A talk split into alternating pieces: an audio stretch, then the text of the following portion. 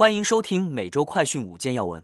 今年二月，墨西哥十五名小学生因参加镇静剂挑战游戏而集体被送医救治。近日，俄亥俄州十三岁少年因参加类似社群挑战，不幸用药过量导致身亡。对于社群媒体的危害，马斯克貌似相当有感。他计划将创建 TruthGPT，以追求真相，对抗人工智能偏见。然而，追求真相恐有不小代价。俄罗斯法庭十八日驳回《华尔街日报》记者保释申请，恐将面临二十年刑期。不过，美国官员称将继续竭尽全力使他获释。带您关心详细新闻内容。首先带您来关注的是。社群媒体玩命挑战，俄州十三岁少年服药过量死亡。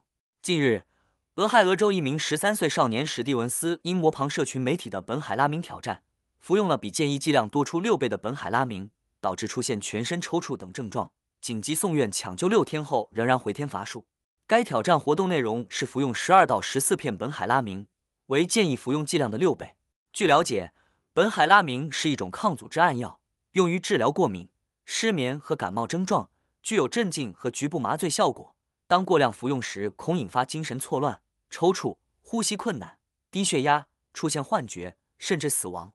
史蒂文斯家人难过之余，也提醒家长们要密切关注孩子的行为变化，因为孩子可能不了解其中的危险。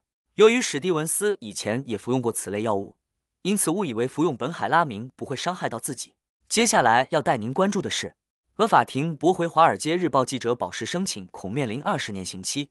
俄罗斯法庭十八日已驳回美国《华尔街日报》记者格尔什科维奇的保释申请，他因涉间谍罪被捕，面临最高二十年刑期。根据媒体报道，法官宣布裁决称，格尔什科维奇应予维持羁押。格什科维奇表示完全理解，非常感谢。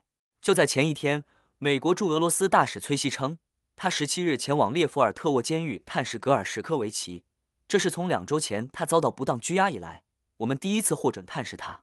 目前他的身体健康，身体依然强壮。在此之前，格尔什科维奇因为报道任务被捕，并被指控从事间谍活动。美国国家安全委员会发言人科比表示，崔西向格尔什科维奇转达了，我们将继续竭尽全力使他获释。现在带您来关注的是，马斯克计划创建抽丝 GPT，对抗人工智能偏见。周一。马斯克在福克斯节目中表示，将创建一种替代流行的人工智能聊天机器人 Chat GPT，称之为出丝 GPT。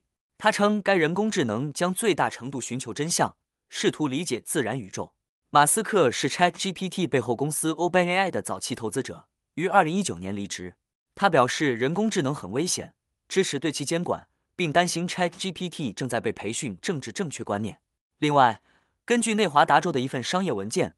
马斯克已经成立了一家名为 X 点 AI Cool 的新公司。内华达州国务卿办公室的网站称，该公司成立于三月九日，并将马斯克列为董事，他的长期顾问伯希尔担任秘书。接下来带您关注的是，胡润二零二三全球独角兽榜单，OpenAI 价值增七倍。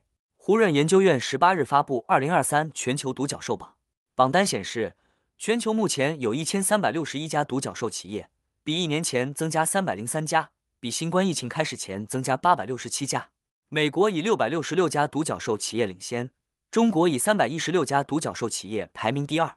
来自中国的字节跳动、蚂蚁集团分别位列第一和第三，企业估值分别为一点三八万亿元和八千三百亿元。SpaceX 位列第二，估值九千四百五十亿元。ChatGPT 公司 OpenAI 是过去一年全球表现最好的独角兽之一，价值增长了七倍，即一千二百亿元。达到一千三百八十亿元人民币，从全球第二百七十二位飙升至第十七位。最后带您关注的是，好莱坞作家投票授权罢工，要求加薪。周一十七日，主流电影和剧本电视节目的工会成员以压倒性多数投票赞成下个月举行罢工。编剧们表示加薪要求。据悉，大约百分之九十七点九的美国作家协会成员投票赞成罢工。编剧们与好莱坞制片厂的现有合同将于五月一日到期。如果双方无法达成新协议，届时将开始罢工。而热门节目《S.A.L》吉米·法伦今夜秀该类剧本化的深夜节目可能会立即停止制作。据《纽约时报》报道，如果继续罢工一个月，肥皂剧可能会被淘汰，秋季电视节目也可能被推迟。该举措也是十五年来首次威胁到电视节目制作。以上是今天的每周快讯五件要闻，更多完整新闻内容，请关注凤凰美洲台微信、隐私、脸书。小红书、TikTok、油管、推特等各社群平台。